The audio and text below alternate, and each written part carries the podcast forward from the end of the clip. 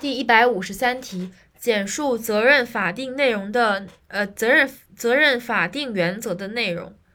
首先，第一个就是罪行法定，这个没啥可说的。第二个就是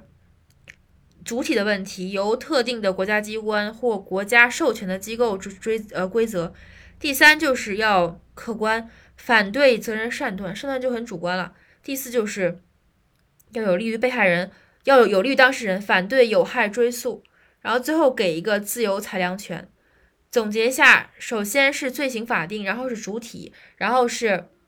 客观，然后是有利于被害人，有有利于当事人。不好意思，首先罪行法定，然后是主观方面，呃，然后是主观类的，就是主体，然后是客观，要客观，所以就是反对责任擅断，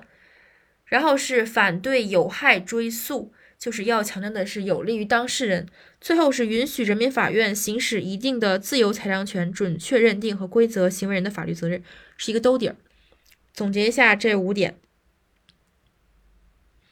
第一点，刑事法律是追究是追究刑事责任的唯一法律依据，讲求罪行法定。第二点，主体由国家机关或国家由国家特定机关或由国家授权的机关负责规则。第三点，客观反对责任擅断；第四点，有利于当事人反对有害追诉；第五点，兜底允许人民法院行使一定的自由裁量权，准确认定和归结行为人的法律责任。总共这五点嘛，再来一遍：第一点，罪行法定；第二点，主体；第三点要客观；第四点要有利于当事人；第五点一个兜。